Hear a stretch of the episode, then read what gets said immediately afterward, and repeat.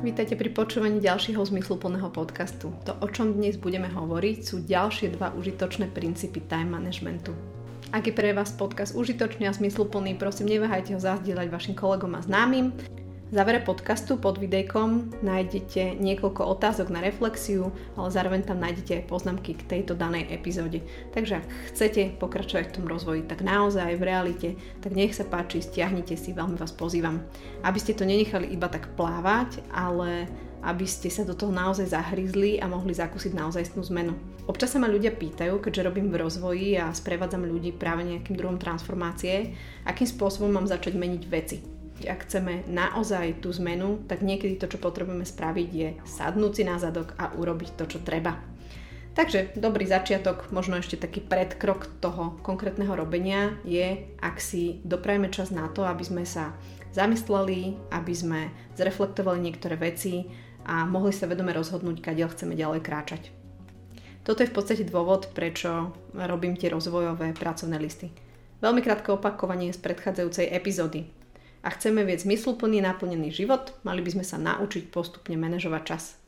Manažovanie času začína prvým dôležitým uvedomením a to, že my sme tí, ktorí rozhodujú o tom, akým spôsobom naplňame náš čas, pretože každý z nás má 24 hodín a je úplne na nás, čo si vyberáme v tom danom čase robiť.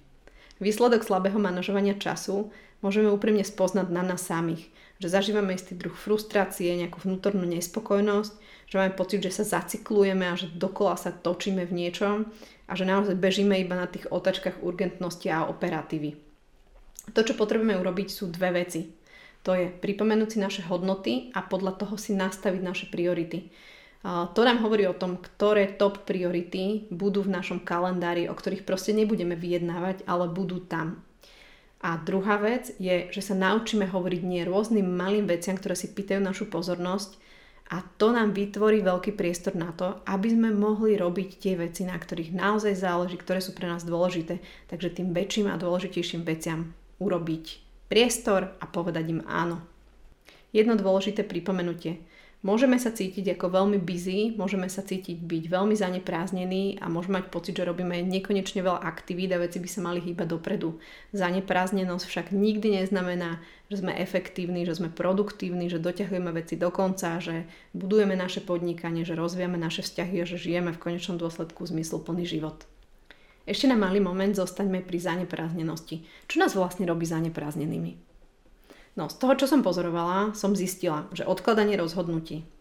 Už som sa aj rozhodol, čo urobím, ale ešte stále to prehodnocujem, ešte stále nad tým premyšľam, budím sa v noci. Neustále premyšľanie toho, ako by niektoré veci mohli byť ešte lepšie, ešte efektívnejšie, ešte užitočnejšie a znova odkladáme a znova premyšľame. Mikromanežovanie. Potrebujeme mať všetko pod palcom, potrebujeme na všetko dohliadať, všetko riadiť. Napríklad potom zostávame v práci dlhšie, aby sme dopilovali veci, aby sme to ešte zdokonalili. A toto je iba niekoľko dôvodov, ktoré e, nám prispievajú k tomu, aby sme stratili čas a aby sme neboli úplne efektívni. Poďme sa pozrieť, ako je možné zvýšiť efektivitu využívania nášho času a aké máme ďalšie možnosti, ako zlepšiť manažovanie nášho času, tak aby sme my boli spokojní a aby to bolo pre nás aj zmysluplné. Iba na malý moment sa zastavme. Predstavte si zimu, že pada sneh a už všade sú haldy snehu a, a už prešli 3 dní samozrejme, lebo cestári zistia vždy veľmi neskoro, že padá sneh a že treba odhrňať. A potom už teda nabehnú do tých ulic a s tými veľkými radlicami odhrňajú ten sneh. A to, čo sa deje, je, že tak ako sa im to tam naberá, tak postupne vytvárajú obrovskú stenu z toho snehu. Ja ako dieťa som bývala na ulici, ktorá bola slepa, takže sa nedalo ďalej nikam prejsť. A to, čo urobil tento odhrňač, je, že vytvoril také veľké bariéry tam, že nebolo možné sa potom uh, dostať cez tú snehovú stenu. A ja mám pocit, keď sa niekedy pozriem okolo seba, a možno aj vy máte podobný pocit, že niektorí ľudia trpia syndromom takéhoto odhrňača.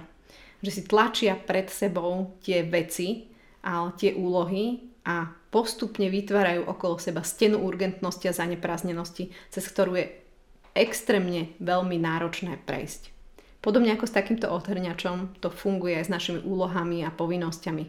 Keď si to tam nahrnieme všetko do tej radlice a tlačíme to pekne pred sebou, a vytvárame pekne stenu urgentnosti a zaneprázdnenosti, cez ktorú potom je veľmi náročné prejsť. Viete v dôsledku čoho sa takéto steny vytvárajú? Už sme to trošku načrtli. Nerozhodnosť. Ešte mám čas. Urobím to potom. Zajtra, o pár dní, neskôr. Častokrát vyčkávame, hoci už sme sa dávno rozhodli, ako to vlastne spravíme a už je iba urobiť to. Ale ešte skúšame, ešte vyhodnocujeme a v podstate už iba strácame čas. Tým, že danú vec prežúvame ako taká krávička znova a opäť. Hranice sú veľmi užitočné v mnohých oblastiach a myslím si, že by bolo možno dobré, aby sme ich využili práve pri manažovaní nášho času ako niečo, čo nám poslúži. Všeobecne platí pravidlo. Ak máme deadline, ak máme nejaký druh časovej hranice, tak sa hýbeme rýchlejšie a máme väčšiu istotu, pretože už máme nejaké mantinely, v ktorých sa hýbeme. Či už ste napríklad typ, ktorý má rád urobené úlohy v predstihu, alebo ste typ, ktorý to robí úplne na poslednú chvíľu, tak to, čo je isté, je, že práve ten časový rámec, taká tá časová hranica, je to, čo nám pomáha k tomu, aby sme to vôbec urobili. Ak by sme nemali tú hranicu a radi by ste to robili pred tým deadlineom, ktorý vlastne nemáte, tak možno niektoré veci by ste vôbec nikdy neurobili. A za užitočnosť časových hraníc de facto vďačíme tomu, že sme smrteľní a že nemáme neobmedzený životný čas. Táto informácia, keď si na ňu spomenieme, tak môže byť dosť frustrujúca, môže nás zastrašiť, ale na druhú stranu je to cenný zdroj, vďaka ktorému si vieme uvedomiť, že s časom treba narábať naozaj múdro a zmysluplne. Poďme sa spolu pozrieť na ďalší princíp manažovania času a toho, aby sme boli efektívni, aby sme náš čas využívali zmysluplne. Tretí princíp time managementu sa volá dovolenkové pravidlo. Leto bolo ešte len nedávno a možno aj vy máte tú skúsenosť, že kým ste potrebovali odísť, tak sa vám toho nakopilo a potrebovali ste stihnúť veci, kým odídete a zabuchnete dvere svojej kancelárie alebo zabuchnete definitívne ten svoj počítač, aby ste mohli naozaj oddychovať, aby ste sa mohli odpútať od tých všetkých svojich povinností. Dovolenkové pravidlo nám môže poslúžiť ako poukázanie na deadline, na nejaký druh hranice, kedy potrebujeme odísť. A keďže využívame to, čo je funkčné, tak si nastavíme svoje vlastné hranice a neoficiálne deadliny. To znamená nejaký čas, ktorý nie je jasne stanovený, ale pre nás to bude reálny čas, kedy danú vec, aktivitu alebo rozhodnutie už budeme mať urobené. Takže my k nemu budeme pristupovať ako k definitívnemu termínu. Ak máme nejaký druh časovej hranice, tak všetko vie byť svižnejšie, ľudia sa hýbu rýchlejšie a my vieme mať veci viac pod kontrolou. Stôl. Koľký z vás odkladajú rozhodnutia a úlohy na neskôr, aj keď už viete, že čo by ste v tej danej situácii urobili, alebo kam by ste sa napríklad vybrali, alebo ktorý ďalší krok by to bol. Ak občas trpíte syndromom nerozhodnosti, tak mám pre vás jeden veľmi dobrý tip. Zoberte si mincu, určite si, ktorá strana mince je ktoré rozhodnutie a v momente, kedy vyhodíte mincu hore, tak si uvedomte, v ktoré to rozhodnutie dúfate. Čo dúfate, že keď minca dopadne na zem, takže toto padne. Je to tak trochu sranda a je to ale zároveň veľmi účinný nástroj alebo veľmi účinná technika. Kľudne mi dajte potom do komentáru vedieť alebo mi napíšte, či vám daná technika pri rozhodovaní fungovala. Ale naspäť k dovolenkovému pravidlu. Predstavte si, že idete v stredu na dovolenku a potrebujete stihnúť niekoľko úloh, uzavrieť niekoľko klientov, dokončiť ešte papiere alebo donahrávať podcasty napríklad ako ja. Inokedy by vám to možno trvalo až do piatka, ale v tomto prípade potrebujete naozaj odísť v stredu a zázračne všetko stihnete. Wow! To je rýchlosť? Sa to zdalo až nemožné, že toto sa dá. A možno si hovoríte, že ste nestihli všetko, ale zázračne sa dalo niečo z vášho programu vypustiť, čo by ste inokedy považovali za nevyhnutné na vyriešenie. Alebo dokonca sa stalo, že ste niektoré neodkladné veci posunuli na kolegu, alebo ste zaukolovali niekoho z rodiny, alebo nejakého svojho známeho. Dovolenkové pravidlo vie byť veľmi užitočné, pretože vďaka nemu sa dozviete tri veci. Ako efektívne viete narábať so svojím časom, ukáže vám, čo naozaj dokážete za nejaký časový limit spraviť. Získate vedomosť o tom, čo vo vašom programe nie je vôbec dôležité, alebo teda je menej dôležité a nepotrebujete to tam mať. A v tom poslednom bode zistíte vďaka tomuto pravidlu, že dokážete alebo môžete delegovať niektoré veci a že nemusíte všetko nutne robiť vy. Ja osobne som človek, ktorý má vášeň pre tvorbu. Rada píšem veci, rada tvorím podcasty, rada vytváram rozvojové programy. Ak by som naozaj nemala ten deadline, ten termín, kedy končím, tak ja by som asi nikdy neskončila. Asi by som išla od polnoci do polnoci a takýmto spôsobom by som naplňala svoje dni, pretože nikdy by som nemala všetko hotové. Takže pre mňa je extra užitočné stanoviť si deadline napríklad môjho pracovného času alebo môjho pracovného dňa. A zistila som, že ak to mám takto nastavené, ak mám nastavené časové hranice, kedy skončím, tak som oveľa efektívnejšia. Myslím si, že toto by mohlo byť užitočné aj pre ľudí, ktorí bojujú s tým, že akým spôsobom skončiť, pretože ak ste na home office, tak sa zdá, že ešte toto dokončím, ešte len toto, ešte tamto, ešte vybavím tento mail a zistíte, že je kopu hodín, že už nemáte čas na nič iné. Takže neoficiálny deadline vašej pracovnej doby môže byť veľmi užitočný na to, aby ste efektívne naplňali svoj čas a postupne nebudovali tú frustráciu alebo tú urgentnosť. Zistila som, že ak si mentálne poviem, že budem na tej veci pracovať, až kým to nebude mať hotové, tak mi to trvá pomerne dlhšie, lebo to stále vypilovávam, stále ešte skúšam niečo nové, ešte to skúšam povedať inak, ešte to skúšam prepísať. V momente, kedy som si povedala, napríklad pri príprave tohto podcastu, že budem venovať príprave jedného podcastu hodinu a pol, veci sa výrazne posunuli. Ja som naozaj mala tú hodinu a pol, kedy som si sadla k počítaču, napísala som si hlavné body a posunula som to ďalej. Neoficiálny deadline a časové hranice mi pomáhajú mať fokus, vytvárajú užitočný tlak, aspoň na mňa teda, a trénujú ma v efektívnosti toho, akým spôsobom mám využívať ten daný čas. Zistila som, že ak si ja osobne stanovím neoficiálny deadline, tak mi to prináša lepší výsledok s oveľa menším úsilím. Ak ste niekedy niečo tvorili alebo ste hľadali nejaké najlepšie riešenie, tak možno poznáte termín, že preváranie. Už ste to vykreovali, už ste to urobili, vymysleli do detajlov, ale znovu ste sa ešte k tomu vrátili. O ďalší deň, o mesiac, povedali ste si, že to ešte uležíte. A takýmto spôsobom ste stratili kopu energie a hoci ste mali cieľ čo najskôr to urobiť, e, urobiť to čo najlepšie, vlastne opak sa stal pravdou, že niekedy ste niektoré projekty možno ani takýmto spôsobom nedokončili. Nastaviť si vnútorné hodiny a mindset a nastavenie mysle, časové hranice je kombinácia, ktorú chceme. Nastaviť si naše vnútorné hodiny, nastaviť si našu mysel a časové hranice je tá kombinácia, ktorú chceme. Verím, že každý z nás túži mať lepší výsledok s menším úsilím. Posledný princíp, o ktorom dnes budeme hovoriť, je princíp. Nemusím mať všetko pod palcom. Jedným z najväčších nepriateľov time managementu je mikromanažovanie a to znamená, že musíme mať všetko pod palcom, musíme o všetkom vedieť, musíme všetko skontrolovať do posledného detailu. Vo firme to môže vyzerať ako kontrola zamestnancov v projektoch, v konkrétnych táskoch a takýmto spôsobom zabezpečujeme, že nie sme časovo efektívni a nezostáva nám čas na naozaj strategické a dôležité veci. Mikromanažovanie v praxi môže vyzerať napríklad takto. Ak ste manažerka hotela, tak chodíte kontrolovať chyžné, chodíte kontrolovať, či sú odpadky vynesené, či nie sú náhodou vlasy na vankúšoch, alebo či všetko je urobené tak, ako má. Jedna vec je kontrola a druhá vec je, že naplňate svoj čas aktivitami, ktoré naozaj nie sú efektívne a nevedú k cieľu, ktorý potrebujete. Nemáte čas na robenie dôležitých strategických rozhodnutí a napríklad aj nemáte čas dať si s kamoškou kávu, ako sa to stalo mojej známej.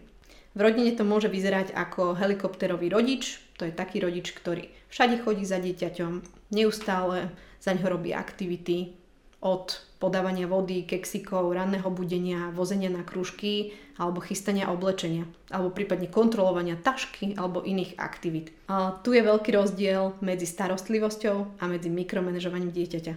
Ak chceme pokaziť deti alebo mať nesamostatných podriadených, tak mikromanagement je jeden zo spôsobov, ako to dosiahnuť. Ak chcete proaktívnych zamestnancov, ktorí sú samostatní a prinašajú riešenia, tak bezprostredne s tým súvisí budovanie rešpektu, budovanie dôvery v týchto ľudí. A jedna konkrétna vec a to je delegovanie. Nemusíme všetko robiť my, môžeme to odovzdať, môžeme delegovať nielen tásky, úlohy, ale môžeme delegovať aj právomoci naozaj nie je pravdou, že všetko musíme robiť my sami. Ak pracujete sami na seba, ako napríklad ja, máte firmu a podnikáte, tak zručnosť rozpoznať, čo delegovať a komu to delegovať je úplne kľúčová.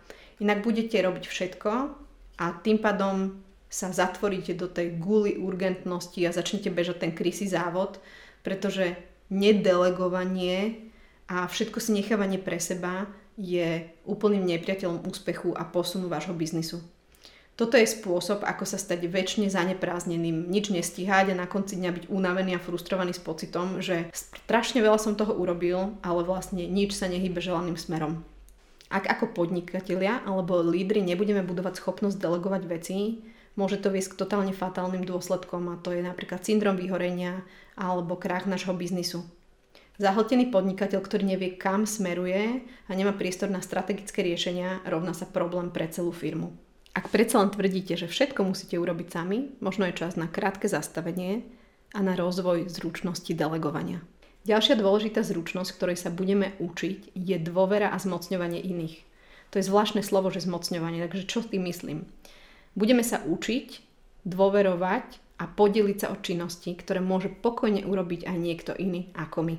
Delegovanie, púšťanie alebo zmocňovanie ostatných je jedna z veľmi náročných zručností, jedna z tých, pri ktorých som sa ja osobne najviac zapotila, lebo som mala pocit, že ak to neurobím ja, tak to nikto neurobí tak dobre a že na konci dňa si to ešte ja zlíznem, že dám niekomu príležitosť, aby to spravil za mňa a na konci dňa to budem aj tak musieť ja dokončiť. Je tu veľká pravdepodobnosť, že nikdy nikto neurobi veci tak dobre, ako si to my predstavujeme ak chceme ale voľne dýchať a mať čas na veci, ktoré sú pre nás zmysluplné a dôležité, tak potrebujeme sa učiť dôverovať iným, vytvárať priestor na delegovanie veci a zároveň na ich rast. Lebo moja skúsenosť hovorí, že keď som už niektoré veci pustila z rúk, keď som to vydelegovala, tak tí ľudia sa postupne naučili robiť tie veci primerane dobre na to, aby to mohlo ísť potom von. John Maxwell hovorí, že ak niekto v tvojom okolí dokáže urobiť tú danú vec na 80%, tak to určite vydeleguj. Ja si myslím, že kľudne môžeme začať aj pri nižšom čísle, napríklad 60 alebo 70%. Ak to niekto za vás dokáže urobiť na 70%, tak to vydelegujte, dajte to proste z rúk a vznikne vám priestor a čas na niečo, čo je pre vás momentálne viac zmysluplné alebo budete mať priestor na viac strategických rozhodnutí. Stretávam sa so zaneprázdnenými ľuďmi, ktorí majú pocit, že ich podnikanie, ich tým rastie, lebo veď robia veľa vecí, tak to znamená, že sme úspešní. Ak vaše podnikanie, váš tým naozaj rastie, tak nemali by ste toho robiť viac, ale mali by ste robiť menej vecí, ktoré sú viac strategické, takže majú väčší dopad na vašu organizáciu, firmu, alebo ak ste riaditeľ školy, tak napríklad na vašu školu. Používate to-do list, že si napíšete úlohy a pekne si ich odfajkáte. Ja vám chcem ponúknuť rovnako užitočnú techniku alebo rovnako užitočný nástroj a to je not to-do list. A do takéhoto not to do listu, to znamená, čo už viac nebudeme robiť, by postupne mali pribúdať ďalšie a ďalšie veci, ktoré postupne budete delegovať. Nebuďme držgrošmi úloh, delegujme a pustíme z rúk veci, ktoré môže pokojne za nás urobiť aj niekto iný. Ak sa pozrieme na úspešné firmy alebo ľudí a budeme ich trošku skúmať, tak zistíme, že nerobia milión vecí, ale že robia naozaj pár vecí, ktoré robia excelentne a ktoré majú dopad. Našim cieľom nie je, aby sme rozširovali náš to-do list a písali si tam ďalšie a ďalšie veci, aby sme si na plecia pridávali ďalšie vrecia s povinnosťami a aktivitami, ale našim cieľom by malo byť to, aby sme zúžili náš to-do list na veci, ktoré sú dôležité a na aktivity, ktoré majú skutočný dopad. Krátka rekapitulácia na záver. Veľkými nepriateľmi časového manažmentu sú nerozhodnosť, odkladanie rozhodnutí, mikromanežovanie, Prevaranie úloha projektov. Na efektívnejšie manažovanie nášho času využijeme princíp dovolenkového pravidla. Stanovíme si časové hranice, čo nám prinesie väčšiu efektivitu, fokus na danú úlohu, zistíme zrazu, ktoré úlohy neboli až také dôležité a získame tým väčšiu časovú slobodu robiť veci, ktoré sú pre nás zmysluplné a dôležité. Nebudeme lakomci a využijeme princíp uvoľňovania si rúk cez delegovanie či už nejakých konkrétnych táskov alebo niekedy aj väčšej zodpovednosti. Znakom úspechu nie je, že sme zanepráznení mnohými vecami, ale že robíme menej veci, ktoré majú väčší dopad. Ako posledný nástroj time managementu využijeme not to do list, do ktorého postupne budú pribúdať veci, ktoré už nebudeme robiť my, ale môže ich za nás urobiť niekto iný, alebo nie sú natoľko dôležité, aby boli v našom to do liste. Na záver rozvojové otázky. V akej oblasti by ste aktuálne potrebovali vyskúšať dovolenkové pravidlo? Kde konkrétne zaexperimentujete s nastavením časových hraníc. Ktoré z troch vecí, ktoré teraz robíte, sa pokúsite vydelegovať niekomu inému? Komu ich vydelegujete? A kedy to urobíte?